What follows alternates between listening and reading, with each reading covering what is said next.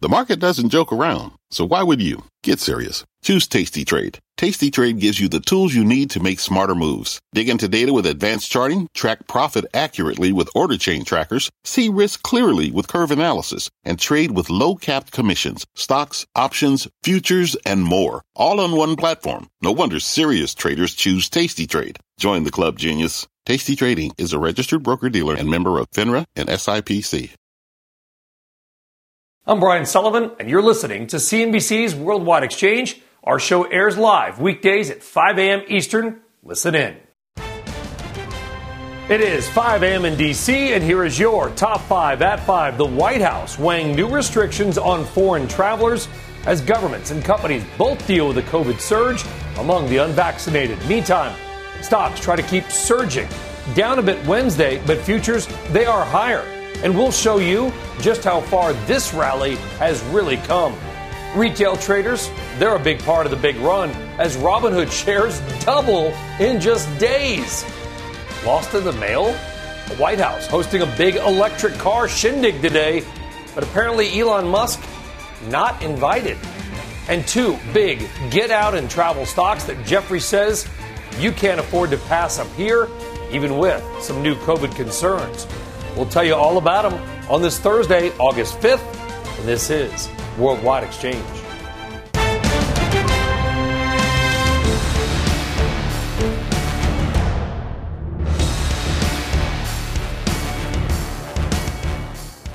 Well, good morning, good afternoon, or good evening, and welcome from wherever in the world that you may be watching. I am Brian Sullivan. Great to have you with us. Let us jump right in. Here's how your money in the global markets are setting up their day. Stock futures they are higher. Not a lot, maybe a tenth of 1%. Dow up 62 points, but still higher. This after the Dow did lose about 300 points, in part because of that disappointing ADP payrolls number yesterday. But keep this in mind the Dow still just 1% off its record high, and many tech stocks continue to make new highs nearly every day. In all of it, bond yields, they remain low. A 10 year yield still under 1.2%. Wow. And keep an eye on crypto because all the big ones, they are moving lower this morning. When you look at that number, Bitcoin 38 and change, hard to think that Bitcoin was above 60,000 bucks just a few months ago. Really kind of been stuck in that mid 30s range. Come up a little bit off its low, but still, if you bought in May, you're still pretty underwater. All right, meantime, overseas, trading in Europe already underway, and like us, Many of those markets just keep plowing higher, some making new records every single day. Let's find out how we're looking right now, get the rundown and some key headlines with Joumanna Bercetche in London. Joumanna. Hey, Brian, that's right. Another record high for the Stoxx 600 today. Not shown on the board, but still another very positive session for the overall European index. I want to start off with the FTSE 100 over here in the UK, trading marginally higher, but the focus is squarely on that Bank of England meeting coming up in a couple of hours' time. The market is expecting two hawkish dissenters calling for an early end to asset purchases. So definitely something to watch for the macro investing community as it might set the tone for other central banks. Uh, CAC 40 in France up about half a percentage point. And then Germany, lots of focus on the German index today. We have it up about two tenths of a percentage point. We have had so many companies report. I'm going to bring you some of the highlights, starting with Adidas. The company upgraded its guidance for the full year, citing accelerating top line momentum. However, the group did report weakness in Greater China, which is one of the reasons why it is trading down so substantially, down four percentage points. Another major German stock we're watching today as well, Bayer, has upped its full year outlook after reporting a near 13% rise in quarterly group sales. However, Q2 earnings also did miss analyst expectations, so another big down day for a Bayer. And you know, that company has been undergoing so many legal issues as well after that Monsanto acquisition, down five percentage points today. And then finally, some green in the German index. The German industrial giant Siemens posted a 29% rise in quarterly operating profit to 2.32 billion euros and hiked its guidance for a third time this year. That stock is trading nicely up 3.3 percentage points. So the overall takeaway from some of these German corporates is that the second quarter earnings were solid. The outlook into the second half of the year is also looking solid. But strangely, we've had that negative price action, Brian, and that tells you perhaps a lot about market positioning going into these numbers. and maybe a little bit about valuations as well. Certainly, many of those markets have done great the last few months. Joumanna, thank you. All right, meantime, here in the States, there could be some big new rules coming for overseas travelers looking to come to the United States. Let's get more on that and some of your other key morning headlines with Bertha Coombs. Hey, Brian, so good to see you. The Biden administration is reportedly planning to require nearly all foreign visitors to the U.S. to be vaccinated for COVID 19, according to multiple reports.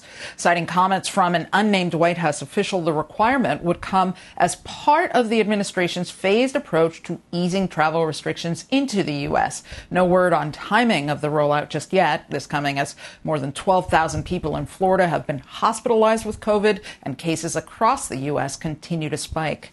Real estate investment trust VICI Properties is buying MGM Growth Properties for $17.2 billion. That will likely make the casino owner the largest landowner on the Las Vegas Strip. MGM Resorts owns a majority stake in MGM Growth Properties and will receive about $4.4 billion in cash as part of that deal. Altogether, VICI will gain 15 entertainment properties in that deal. And Spirit Airlines says it expects its ongoing cancellation crisis to start to ease starting today. This coming after the low cost airline canceled another 60% of its flights yesterday amid what the company calls ongoing, quote, overlapping operational challenges, which includes bad weather, technology outages, and staffing shortages, all of which began to manifest starting this past Sunday. Spirit shares are down nearly 30% since June, Brian, and they continue to see and make headlines for passengers fighting. No wonder with so many problems. Back over to you. Yeah, everybody, you know, I've been on a lot of planes lately. Everybody just needs to calm down. You're lucky to be back on a plane. You're going somewhere you want to go. Just chill out, maybe have one fewer cocktail before you get on the plane. Bertha Coombs, we'll see in a few minutes. Thank you very much. All right, let's get back down to the markets and your money because with our big run lately, something we will highlight a little more in your RBI with maybe one big eye opening stat. There are some growing concerns about valuations, even with some of the big earnings beats that we have seen, at least in certain parts of the market. Let's talk about that and what parts of the market your first guest today does like. Joining us now, Advisors Capital Management Partner Joanne Feeney. Joanne, great to have you back on. From a macro perspective, the S&P 500 as a group, is the market overvalued, fairly valued, undervalued? Well, good morning, Brian. You can take your pick. Uh, there are certainly parts of the market that are overvalued. Uh, some of the stocks we like to buy, we're choosing ones we think are undervalued. You know, when you break down the market, though, what we've seen is a real divergence in stocks since mid March. The reopening trade that was doing so well from fall of last year uh, really uh, moved lower on the COVID Delta variant outbreak, first in India, then in Europe, then here in the US. And if you look at how those have tracked, you know, those have become a lot cheaper. You know, and as we potentially get this Delta variant under control, those become an opportunity. So overall, I would say, you know, the market at first blush looks overvalued. But when you pick and choose, you can really find values. And you know, when we invest for clients in individual stocks, obviously, you know, that's what we're trying to do for them. But uh, you know, look at high multiple. Some of those high multiple stocks that did so well last year, you know, we think some of those are overvalued and, and worth uh, staying away from. But we do see a phase two of the reopening coming after Labor Day. So we do think there are some real good opportunities here, whether it's like a Six Flags or a TJ Maxx, that can go into either a balanced strategy for income or a more aggressive growth strategy. So it, it definitely is time to pick your places very carefully given some of these valuations. Okay, TJX, obviously the parent company of TJ Maxx and Six Flags, those are both consumer plays. I don't know if I want to call them reopening for TJ Maxx, maybe certainly for Six Flags. Doesn't sound like, Joanne, you are that concerned about the consumer, about new lockdowns. Yeah, I don't think new lockdowns are in our future from everything you know the medical professionals are saying. Certainly, some countries are using those, uh, but here in the U.S., you know, we have obviously a, a, pandemic now among the unvaccinated, but you know, a lot a lot of the country is doing just fine with this.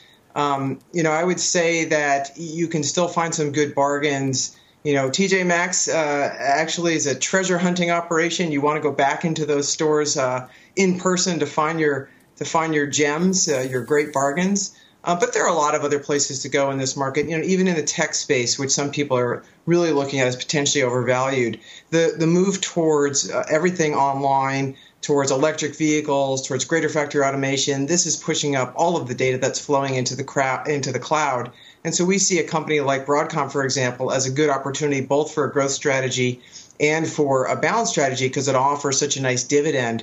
But also, what we're looking for, Brian, after this, you know, first wave uh, after Labor Day of folks coming back to the market uh, to look for jobs with their kids back in school, with those extra unemployment benefits coming off, uh, we do see that a third phase of reopening as the COVID gets more under control around the world. And we do think this will take some time given the vaccine rollout is, is certainly slower uh, outside of the United States. But that third phase suggests that international yeah. stocks are really an important place to be also. And so we've added some of those into our uh, all of our strategies. You know, whether it's a company like Taiwan Semi, which we've owned for a long time, but more recently a Walmart de Mexico, for example, to pick up on Latin America's recovery. So it's important, I think, at this point to get some international exposure to be able to participate in that phase three reopening as COVID does get under control uh, around the world. Yeah, that phase three should be hopefully globally emerging countries, those that aren't they don't have access to the earlier vaccines.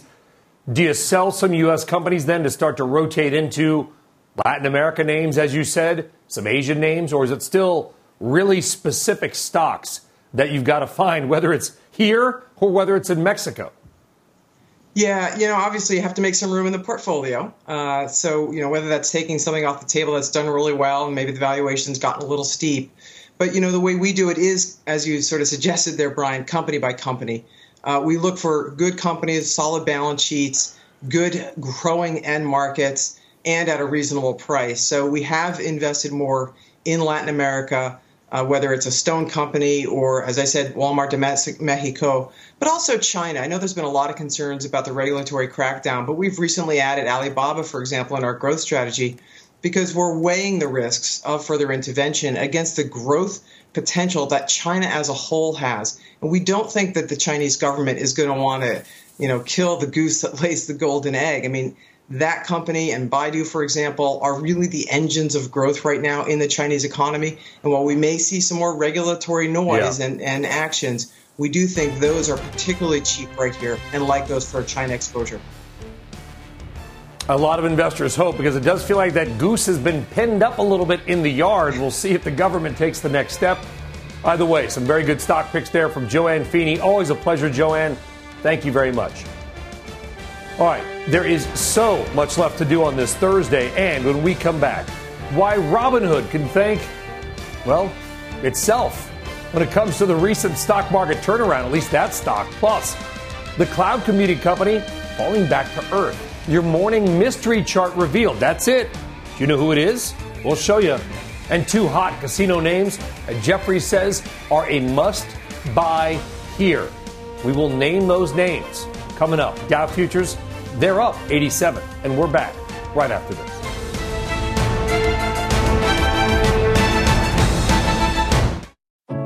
What does it mean to be rich?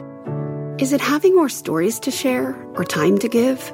Is it being able to keep your loved ones close or travel somewhere far away?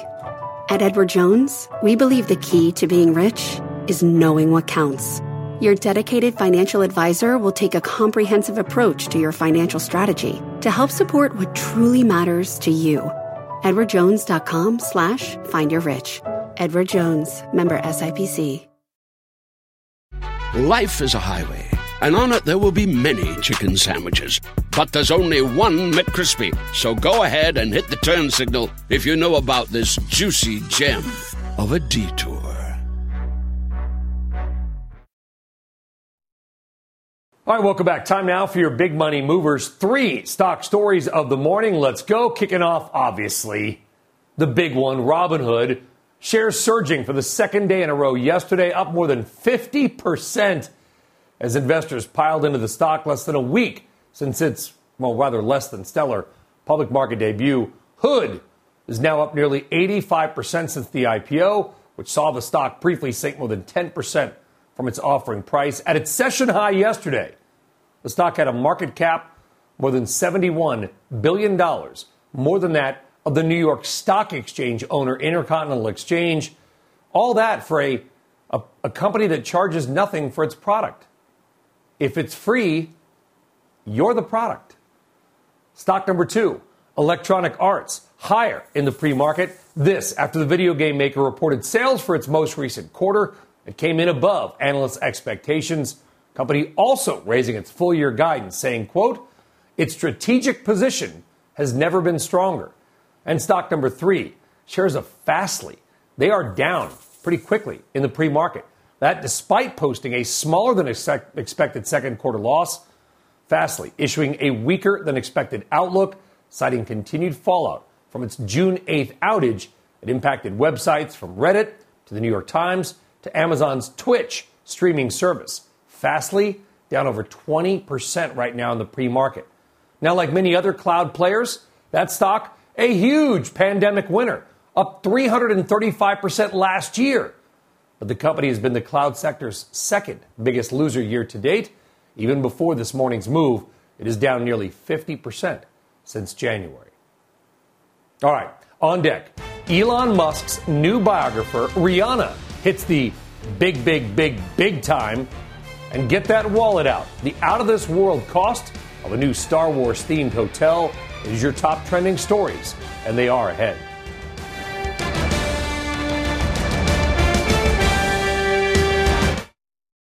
Life is a highway, and on it there will be many chicken sandwiches. But there's only one McCrispy. So go ahead and hit the turn signal if you know about this juicy gem of a detour.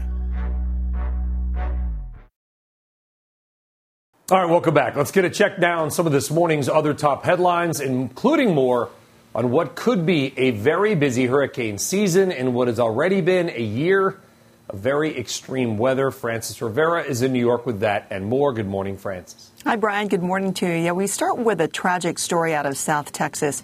Ten people were killed when a van overloaded with undocumented immigrants crashed into a utility pole in the town of Encino. Authorities say 30 people were in the vehicle when it took a curve too quickly. The van was designed to hold only about 15. The 20 survivors have injuries ranging from serious to critical. The National Oceanic and Atmospheric Administration says the rest of the 2021 Atlantic hurricane season is going to be a busy one, according to NOAA. Conditions remain conducive for an above normal season. They are predicting between 7 and 10 hurricanes, with as many as five classified as major. And Simone Biles' return to competition Tuesday gave a boost to NBC's primetime Olympic ratings. 17.4 million viewers tuned in to watch the gymnastics star win bronze on the balance beam. Average primetime viewership across all of NBC Universal's platforms remained at 16.8 million. We should mention NBC Universal is the parent company of this network. Brian, but a good little bump that we saw there, considering like the opening ceremonies kind of uh, wasn't so great, but a little bit of a bump. Hopefully, they'll continue with that in the final days. Yeah, and the app is pretty cool too. If you've got the app on, you know, Roku or Apple TV, you can kind of like, I want to watch, you know, archery because who doesn't want to watch archery? And then it'll find that for you. So they make it very mm-hmm. easy to do. Uh, cheap plug there for our parent company. Frances yeah, Rivera, thank helps. you very much. Sure thing. By the way, go archery. All right, now let's get to some of this morning's top trending stories, including a pricey stay in a star cruiser, the new face in the Billionaires Club, and work from home trade offs. Bertha Coombs, I feel like I'm selecting Jeopardy categories. By the way, you go, David Faber, hosting Celebrity Jeopardy this week. Right? Another cheap plug, not for our network, but for our colleague and friend. Doing a great job. He does a great job. Very, very good job indeed. Meantime, Disney releasing new pricing details on its Star Wars Galaxy Edge Park. So, for a family of four, a two night stay on an entry level Star Cruiser will set you back six thousand bucks. But that does include food, all the immersive activities, and valet parking. Rihanna is now officially a billionaire, according to Forbes. The singer and entrepreneur has an estimated net worth of $1.7 billion, making her the second richest woman in entertainment behind Oprah. The valuation comes from her makeup and lingerie business empire, Fenty and Savage. And a new survey shows Americans are very willing to actually take a pay cut if it means they never have to go into the office again. Survey showed that 65% of American employees whose jobs can be done remotely would take a 5% pay cut to continue to work from home. And Walter Isaacson is penning a new biography, this time on Elon Musk. The noted author, well known for his biography of Steve Jobs, recently said Musk is, quote, in some ways, the Steve Jobs of our time. Musk tweeting late last night that followers should look out for the book if they're curious about Tesla, SpaceX, and his quote, general goings on. So, Brian, he may not be invited to the White House for this afternoon's reported event on electric vehicles, but none of those other folks have Walter Isaacson penning a biography about them. No, they do not. Uh, and by the way, another cheap plug. I recently took a trip in a non Tesla electric car. We've got this package coming out, hopefully over the weekend, about what it was like to drive uh, from Vegas to San Francisco. And everyone's, because a part of it already aired, people are hitting me like, well, why didn't you show a Tesla? Because everybody knows what a Tesla can do. Elon Musk yeah. has changed. Yeah, no, I mean they put electric cars. Changed automaking. He, he put them. He put them on the map you know, a, a, sort of a harebrained idea people thought, and now it, it's happening. You know, and if you're yep. looking to buy a car now, you really have to think: Do I want electric, or do I want to stick with, you know, combustible engine? Well, wa- watch this piece I have hopefully coming out over the weekend, and it, will I, I was curious about it. I want to see what it was like. I'm just cheap plugging everything this morning. Why not? Bertha Coombs will see in a few minutes. Thank you plugging this, plugging that, hair plugs maybe, I don't know. All right, ahead. Insider buying making its glorious return after about a month off due to earnings. We'll show you the top five stocks that saw the executives betting the most on their own companies, including one red hot name in the news lately, made the list. That's coming up. Dow futures, they're up, and we're back right after this.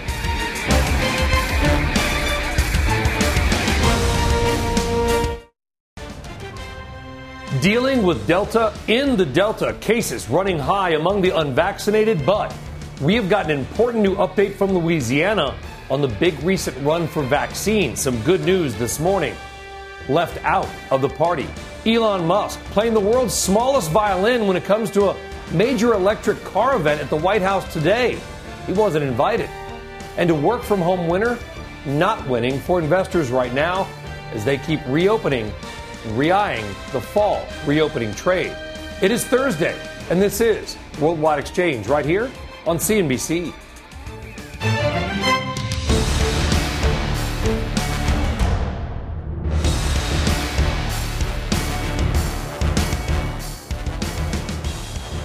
Well, welcome or welcome back, everybody. I am Brian Sullivan. Thank you very much for joining us once again here on Worldwide Exchange. Let's get right to it. Here's how your money and investments look as we are just about halfway through the 5 a.m. hour on a Thursday. Stock futures, they are higher right now, up about two tenths of 1% on the S&P, Dow, and the NASDAQ. And we got some breaking news on the markets just literally one minute ago. In fact, during the commercial break, got a note from Goldman Sachs' chief strategist, David Kostin. He is raising his S&P 500 price target to 4,700 from 4,300. Goldman doing that moments ago. That implies a 7% upside to the markets through the end of the year. They also raised their 2022 target to 4900 from 4600 and raising their S&P 500 S&P estimates. I just threw a lot at you. It's 530. Here's the headline. Goldman Sachs more bullish on the stock market just now raising its S&P 500 target to 4,700 from 4,300. They see another 7% upside. That note, literally, just crossing. Well, some good news, I think. Your weekly insider buying report is back, where we lay out the top five companies showing the most buying of their own stock by insiders in the know. And as always, we count you down 5 to 1. And also, as always, our thanks to insiderscore.com for the exclusive data. So let us jump right in after a few weeks off due to earnings season. They got a blackout period around earnings. All right. Stock number five, EQT Corp, ticker EQT. The CEO doing a first insider buy since he took over two years ago, buying 499,000 worth. The fourth most insider buying, Glacier Bancorp, chairman doing his largest ever insider buy at 773,000. Stock number three, Archer Daniels Midland, ADM. The CEO there snapping up just under 1 million worth of the ag products company. And by the way, Insider Score notes CEO has got a very timely record of buying the stock just before it goes up. Watch ADM. Number two, a little company you might have heard something about on this network recently. Yeah, Robinhood. Look at that. A board member buying 1.999 million worth at 38 bucks a share, meaning he has almost already doubled his money in like a couple days. And the most insider buying this week is a name that we have highlighted in this segment before Crown Castle, CCI. Chairman buying 2.1 million worth of the stock. That's his 11th insider buy at the company, and he has now put nearly 20 million of his own money into the cell phone tower company. Wow. So there you go. EQT, Glacier Bank, ADM, Robinhood, and Crown Castle. And a reminder, it's a segment you will only see right here on Worldwide Exchange. And those stocks that we've highlighted for you in the past, I don't know, year or so, have outperformed the broader market. All right, let's get back now to some of this morning's other top stories. Bertha Coombs now is back with those. Bertha, what else is happening out there on a Thursday morning? Well, Brian, CVS says that it has stopped offering the J&J single-dose COVID-19 vaccine in its pharmacies, saying the shot is now only available in roughly 10% of its retail locations. In comments to CNBC, the company said it made the change over the past several weeks, but will continue to offer the two-dose Pfizer BioNTech and Moderna vaccines nationwide. I imagine that it's an issue of demand more folks looking at the mRNA vaccines. Meantime, General Motors, Ford, and Fiat Chrysler parent Stellantis reportedly plan to announce today that come the year 2030, between 40 and 50 percent of their new vehicle sales will be electric vehicles. The announcement will come during a White House event scheduled for this afternoon, something the president has already teased on Twitter, and will also see Detroit's Big Three calling for billions in government assistance to help meet aggressive targets. Don't miss Transportation Secretary Pete Buttigieg on Squawk Box later this morning to discuss that event. And by the way, Elon Musk points out on Twitter that Tesla was not invited to the event. Meantime, Weber says it's raised about $250 million in an initial public offering less than half the amount it had originally planned to raise last month. The grill maker pricing its IPO of about 17.9 million shares at 14 bucks a piece. That's below the low end of the expected range. Weber's shares are set to begin trading today on the New York Stock Exchange under the symbol WEBR. Are, and I can already see the headlines, Brian. If it does well, people will say they're fired up If it doesn't, people will say shares got grilled. Because that's what we do. I was going to say those things, but now I can't say them because you said them. you, so you missed sorry. investors are fired up. Come there on, go. Thank you very much. All right, meantime, on a more serious note, COVID continues to spread rapidly across parts of America and is hitting the unvaccinated the hardest. The South and California hit hard in the past month. All states, Louisiana, Florida, Georgia, Texas, California, seeing increases of more than 400%. In one of the hardest hit states, Louisiana, a lot of people still are not vaccinated, and they account for 90% of all new COVID cases.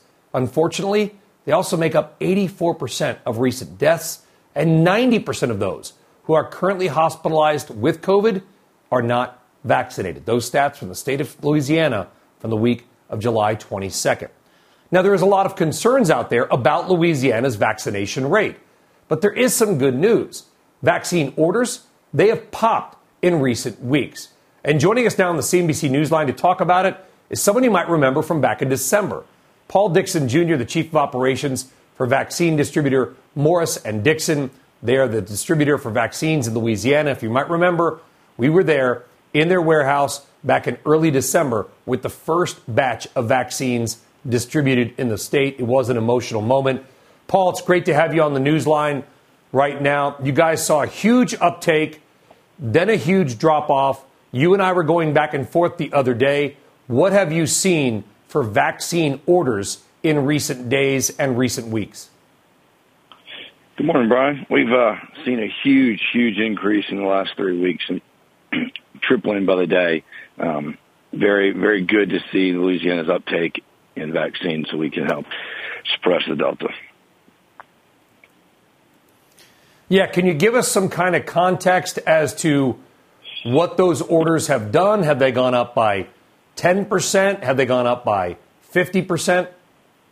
Sure. To give kind of a rough ballpark, we were doing two to 3,000 doses a week across the state uh, just several weeks ago. We're now doing 20, 30, almost 40,000 doses a week last week. We're on track this week to probably do another 40,000 doses easily. So 10 times or more. Wow. So I want I want to I want to really highlight that for our audience because 2000 to 30 or 40,000. These are exponential type jumps in vaccination orders. Do you are you hearing from the the hospitals that you guys do a great job distributing to that this is because of fears of some of these new variants? Yes, I think that's definitely it. Louisiana has done a bunch of programs, and as well as other states, as far as you know, trying to get people to get vaccinations, and we did not see much uptake in that. In fact, we actually had to go pick a lot of vaccine up around the state redistribute it because it just simply wasn't being used. And once once the infection rates had skyrocketed like it is now, hospitals are at capacity, ER beds are at capacity. You're you're now seeing an uptake in vaccine people are realizing the importance of the vaccine. Yeah, I, th- this is a, this is good news uh, across the state, uh, and we showed the good work that you and your team doing. You know, following that very first batch of vaccines from your warehouse in Shreveport to Lake Charles, watching people get the first shot, very emotional moments. Is there anything that you see in future orders, Paul, that looks like it may drop back off, or do you think that this surge it's not going to last forever? We know that but it seems like it may last the next few weeks? Yeah, it's been very hard to tell. I mean, seeing the drop off we had over the summer months was really unexpected. So I think it'll stay up as long as the hospitalization and infection rate stays up, but it's really hard to predict how long it's going to last. Paul Dickson Jr. of Morris and Dickson, obviously some tough stats on hospitalizations, but some good news on vaccination uptakes 2,000 to 30 or 40,000 orders in a week. Uh, really amazing stuff there, Paul. Have a great day. Thanks for joining us on CBC once again. Thanks, Ron. All right, you're very welcome. All right, so think about that, folks. 2,000 to maybe 30 and 40,000. Wow, some good news on the vaccine front. All right, coming up, a bullish bet on gaming stocks despite a rough first half of the year. The names that Jeffrey says should be on your radar ahead. But first, as we head to break, some more big money movers on this Thursday morning. Uber reporting a wider adjusted second quarter loss. It spent more on incentives to get drivers to return to the platform. It's even as bookings hit an all time high, nearly $22 billion. Uber also warning about of uncertainty from COVID's trajectory, continuing to impact visibility. By the way, CEO will be on Squawk Box in a first on CNBC interview at 8:45 a.m. I hope to ask about drivers. I was just in San Francisco, took a lot of Ubers. I asked every driver, how much you make it? Because the Uber fares were expensive, and they all complained that despite higher fares, they weren't making any more money. Maybe that'll come up. Who knows? Stock number two, Etsy shares tanking after the online marketplace reported second quarter results, topping forecast, but it had fewer active buyers than expected. Etsy has been anticipating a pandemic fueled sales growth too slow and is issuing conservative guidance for the third quarter. And finally, stock number three, Roku, second quarter earnings and revenue topping estimates, but shares are falling as actor user growth fell short. Roku says that reflects what they call pandemic roll off. We're going to roll off to a commercial break. We're back right after this.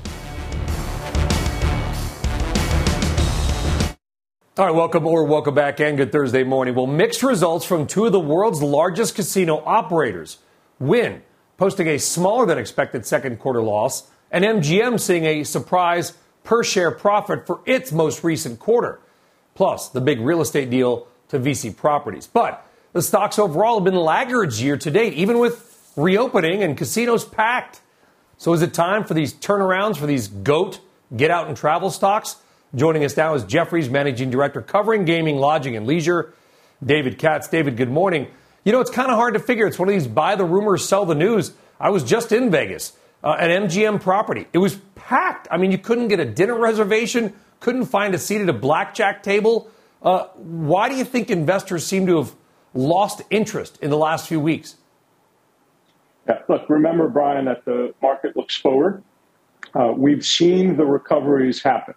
Uh, and we, we are pricing in as though a recovery happens in 22 and 23. Uh, I think there have been two questions. One is the sustainability of margins. And I thought last night, in particular, MGM was particularly clear about the fact that the volumes have come back faster than some of the costs, and so the margins have looked good. Investors have questioned whether that sustainability will be there. And I think MGM you know, went an extra mile to be clear about what margin they can hang on to, right? And I think, look, the, the, the second aspect is that there's been concern about the Delta variant. Uh, we recall back a couple of years where, you know, initially we were expecting COVID 19 to be just a few weeks. The world had a cold, uh, and then we would go back to normal. So I think de risking is part of what you're seeing. Uh, and the bar for this quarter for stocks to report and go up has been extremely high and complex. Yeah, and you got the new mask mandates that have come down for Clark County, which of course is where Las Vegas is. Do you think, and I don't want to get into some de- political debate about masks, but do you think it will hurt bookings? Will it hurt tourism? I, I think it will not. And, and I think the best question I can answer for you is whether it will hurt stocks right? And I, and I think it won't, quite frankly, because I, I, do think, as you aptly pointed out in your opening, that there's a, just a very high appetite to get out. And the volumes have just been extraordinary. Visitation in Vegas is 17% below uh, where it's been. Room rates are actually 6% above 2019 levels already. So I, I don't think it's going to hurt business. And frankly, I don't think it's going to hurt stocks because what we were talking about with companies now is what's your booking rate looking like for 22 and 23? Uh, and both of those companies that you mentioned are talking about you know booking pace and booking rates that are better for 22 uh, than they were at any point, uh, all time best. Wow. So I know it's early, David. It's been like a couple of days to that mandate, but I'm sure you're working the phones. No indication that there have been people canceling their trips? Uh, we haven't. We haven't. It, it is really too soon. Uh, and quite frankly, where we are much more focused on trying to get information is with our colleagues in Hong Kong, uh, be, because what we've learned over the past few days is, you know, that Macau has restricted the borders once again. Uh, you know, properties may partially or entirely shut down, uh, and the entire island uh, is going to be tested for COVID within a couple of days span. Uh, and so they are in somewhat of crisis mode uh, yet, yet again in Macau. Management teams for Wynn uh, and MGM talked about that last night. They expect it to be a few weeks crisis, but Macau has been really just a challenge. Uh, it's still 65 or 70 percent uh, below 2019 yeah. levels in terms of revenue and visitation. And you know where and when does that end? I think is a, a much bigger question for Wynn and a much smaller question for MGM.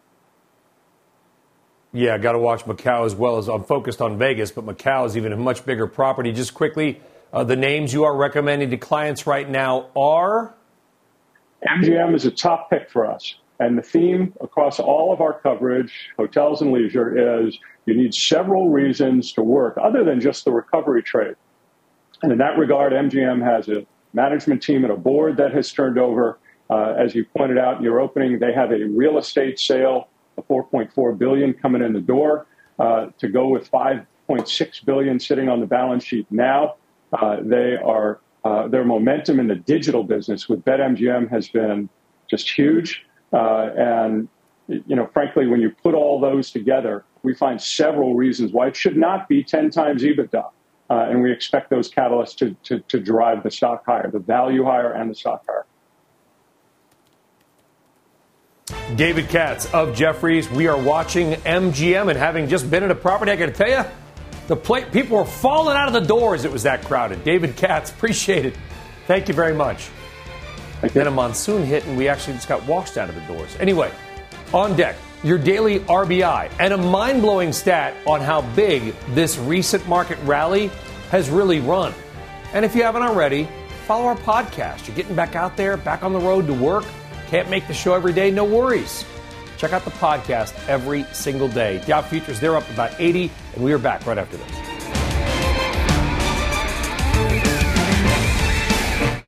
Time now for your morning RBI. And this one's kind of a little quick hit on the markets because it speaks for itself and to just how really incredible the recent stock market rally has been.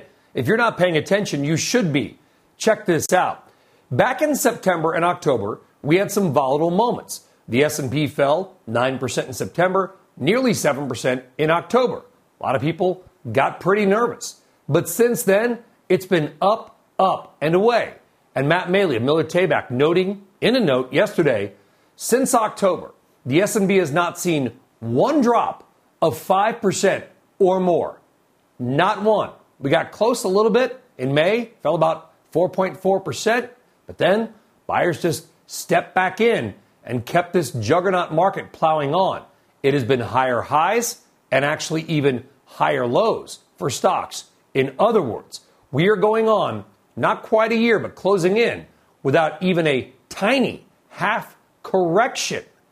It is amazing, it is random, and hopefully it's interesting. Let's talk more now about that and the overall market's run in the past nine months or so, and more importantly, where we go from here. With Victoria Green, founding partner and chief investment officer at G Squared Private Wealth. What do you think of that, Victoria? Nine months without even a 5% move down once. It, it's absolutely uh, crazy historical low volatility, and, and you have to love it. I think that streak might come to a close, you know, here in October or uh, August and September. We're looking at a pretty weak seasonal period. There seems to be a lot of ducks lining up in a row saying, hey, this, this market top might be looking a little toppy, you know, and, and, we might be wanting to take some chips off the table. It's absolutely stunning how little volatility the market's really seen, you know, and every now and then we'll have a, a down day, but now we have bad down days of 1%, which really are, are, are not that bad. And so I think when you look at it in historical context, you have to say this has been an absolutely amazing bull run. You know, we're up almost 100% off of the lows of March 24th lows back in 2020. And you have to kind of step back and take that and look at it and pause and say, if you compare this bull market to bull markets in the past, so 2009, 2002, start of the 1950s, start of the 1980s, this bull market has well outpaced the first 16 months of any other bull market. So if you look at that in context as well, we're getting a little nervous that we might actually see one of those rare corrections actually occur, which which is very normal to have happen. Yeah, wouldn't it be healthy, Victoria? I, listen, we want stocks to go up. You got bills to pay, kids to send to college, but you don't want to have these these volatile moments where all of a sudden you're down 15% in a matter of days and people start to lose trust in the stock market. I mean, a healthy correction now and then is is not a bad thing. Yeah, I mean, I look at it like a, a tea kettle letting off steam. You know, it's good to let off some pressure because at some point, if this builds and builds and builds and earnings, which have been phenomenal, can't keep up, and then you're looking at overvaluation and concerns on this market overheating, I, I think you definitely want to see some of this healthy correction here, which uh, typically occurs at this point in the season. August and September is usually a bit rocky, and so I think we'd like to see that because if not, I'm a little worried for the price is right guy just climbing up the mountain, and at some point that mountain's going to hurt. Yeah. Yeah, especially because if you if you got the wrong price, that yodeler, he you know we all remember what happened. Yodel, best game ever, by the way, and he goes over the edge very quickly. IBM, you've recommended yes. in the past on this very program. You still like IBM? Absolutely. It's got a 4 6 dividend, a 15 PE. It's a 100% a turnaround story. Their spin ons on track for the, the end of the year, the spin off, and they still generate 10 billion in free cash flow. It's, it's an amazing stock. It's very ignored in the tech sector because it's kind of a boring play. But don't forget, they're getting more into the hybrid cloud. They're a leader in AI with Watson. And you have to look at this and say it's a great place to maybe play defense if everything else in the sector is very expensive and you're looking for something more reasonable and we think things might get a little bit rougher, I think this is a great stock to bunker in because one, I do believe in its growth prospects, 100% believe in this turnaround story, but it's also very reasonably priced and generates massive cash flow and companies are still going to be paying on, uh, for IT infrastructure yep. and infrastructure spending they need to have. Got to squeeze another pick out of you. Got about 30 seconds, Victoria. Another name you like, please? Uh, I like Chevron. Uh, I know oil and gas is looking a little dicey, but I think they're very well positioned. Again, it's a great dividend. And for a growth stock, we really can't beat CrowdStrike still. I think obviously everybody's nervous about ransomware these days. I think companies are going to be putting a lot behind improving cybersecurity, and we see them as our top pick in a really great space. So you know, I think it's going to have some sharp drawdowns. It's a smaller stock, but as an yeah. overall growth, their cloud-based and AI-based uh, company is really a leader in where the market needs to go. We got two there: Chevron, CrowdStrike, IBM. By the way, cheap plug, and like the fifth of the show. Did a 20-minute interview with the CEO of Chevron. It's on CNBC.com. Check it out. Victoria Green, thank you very much. G Squared Private Wealth. And folks, that does it for us here on a busy Thursday on Worldwide Exchange. Squawk Box of the Gang picking up the coverage next. Have a great day.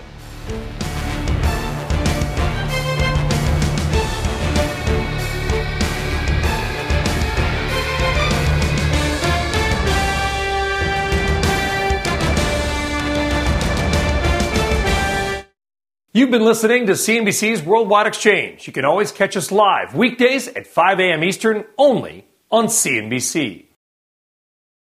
Life is a highway, and on it there will be many chicken sandwiches. But there's only one McCrispy. So go ahead and hit the turn signal if you know about this juicy gem of a detour.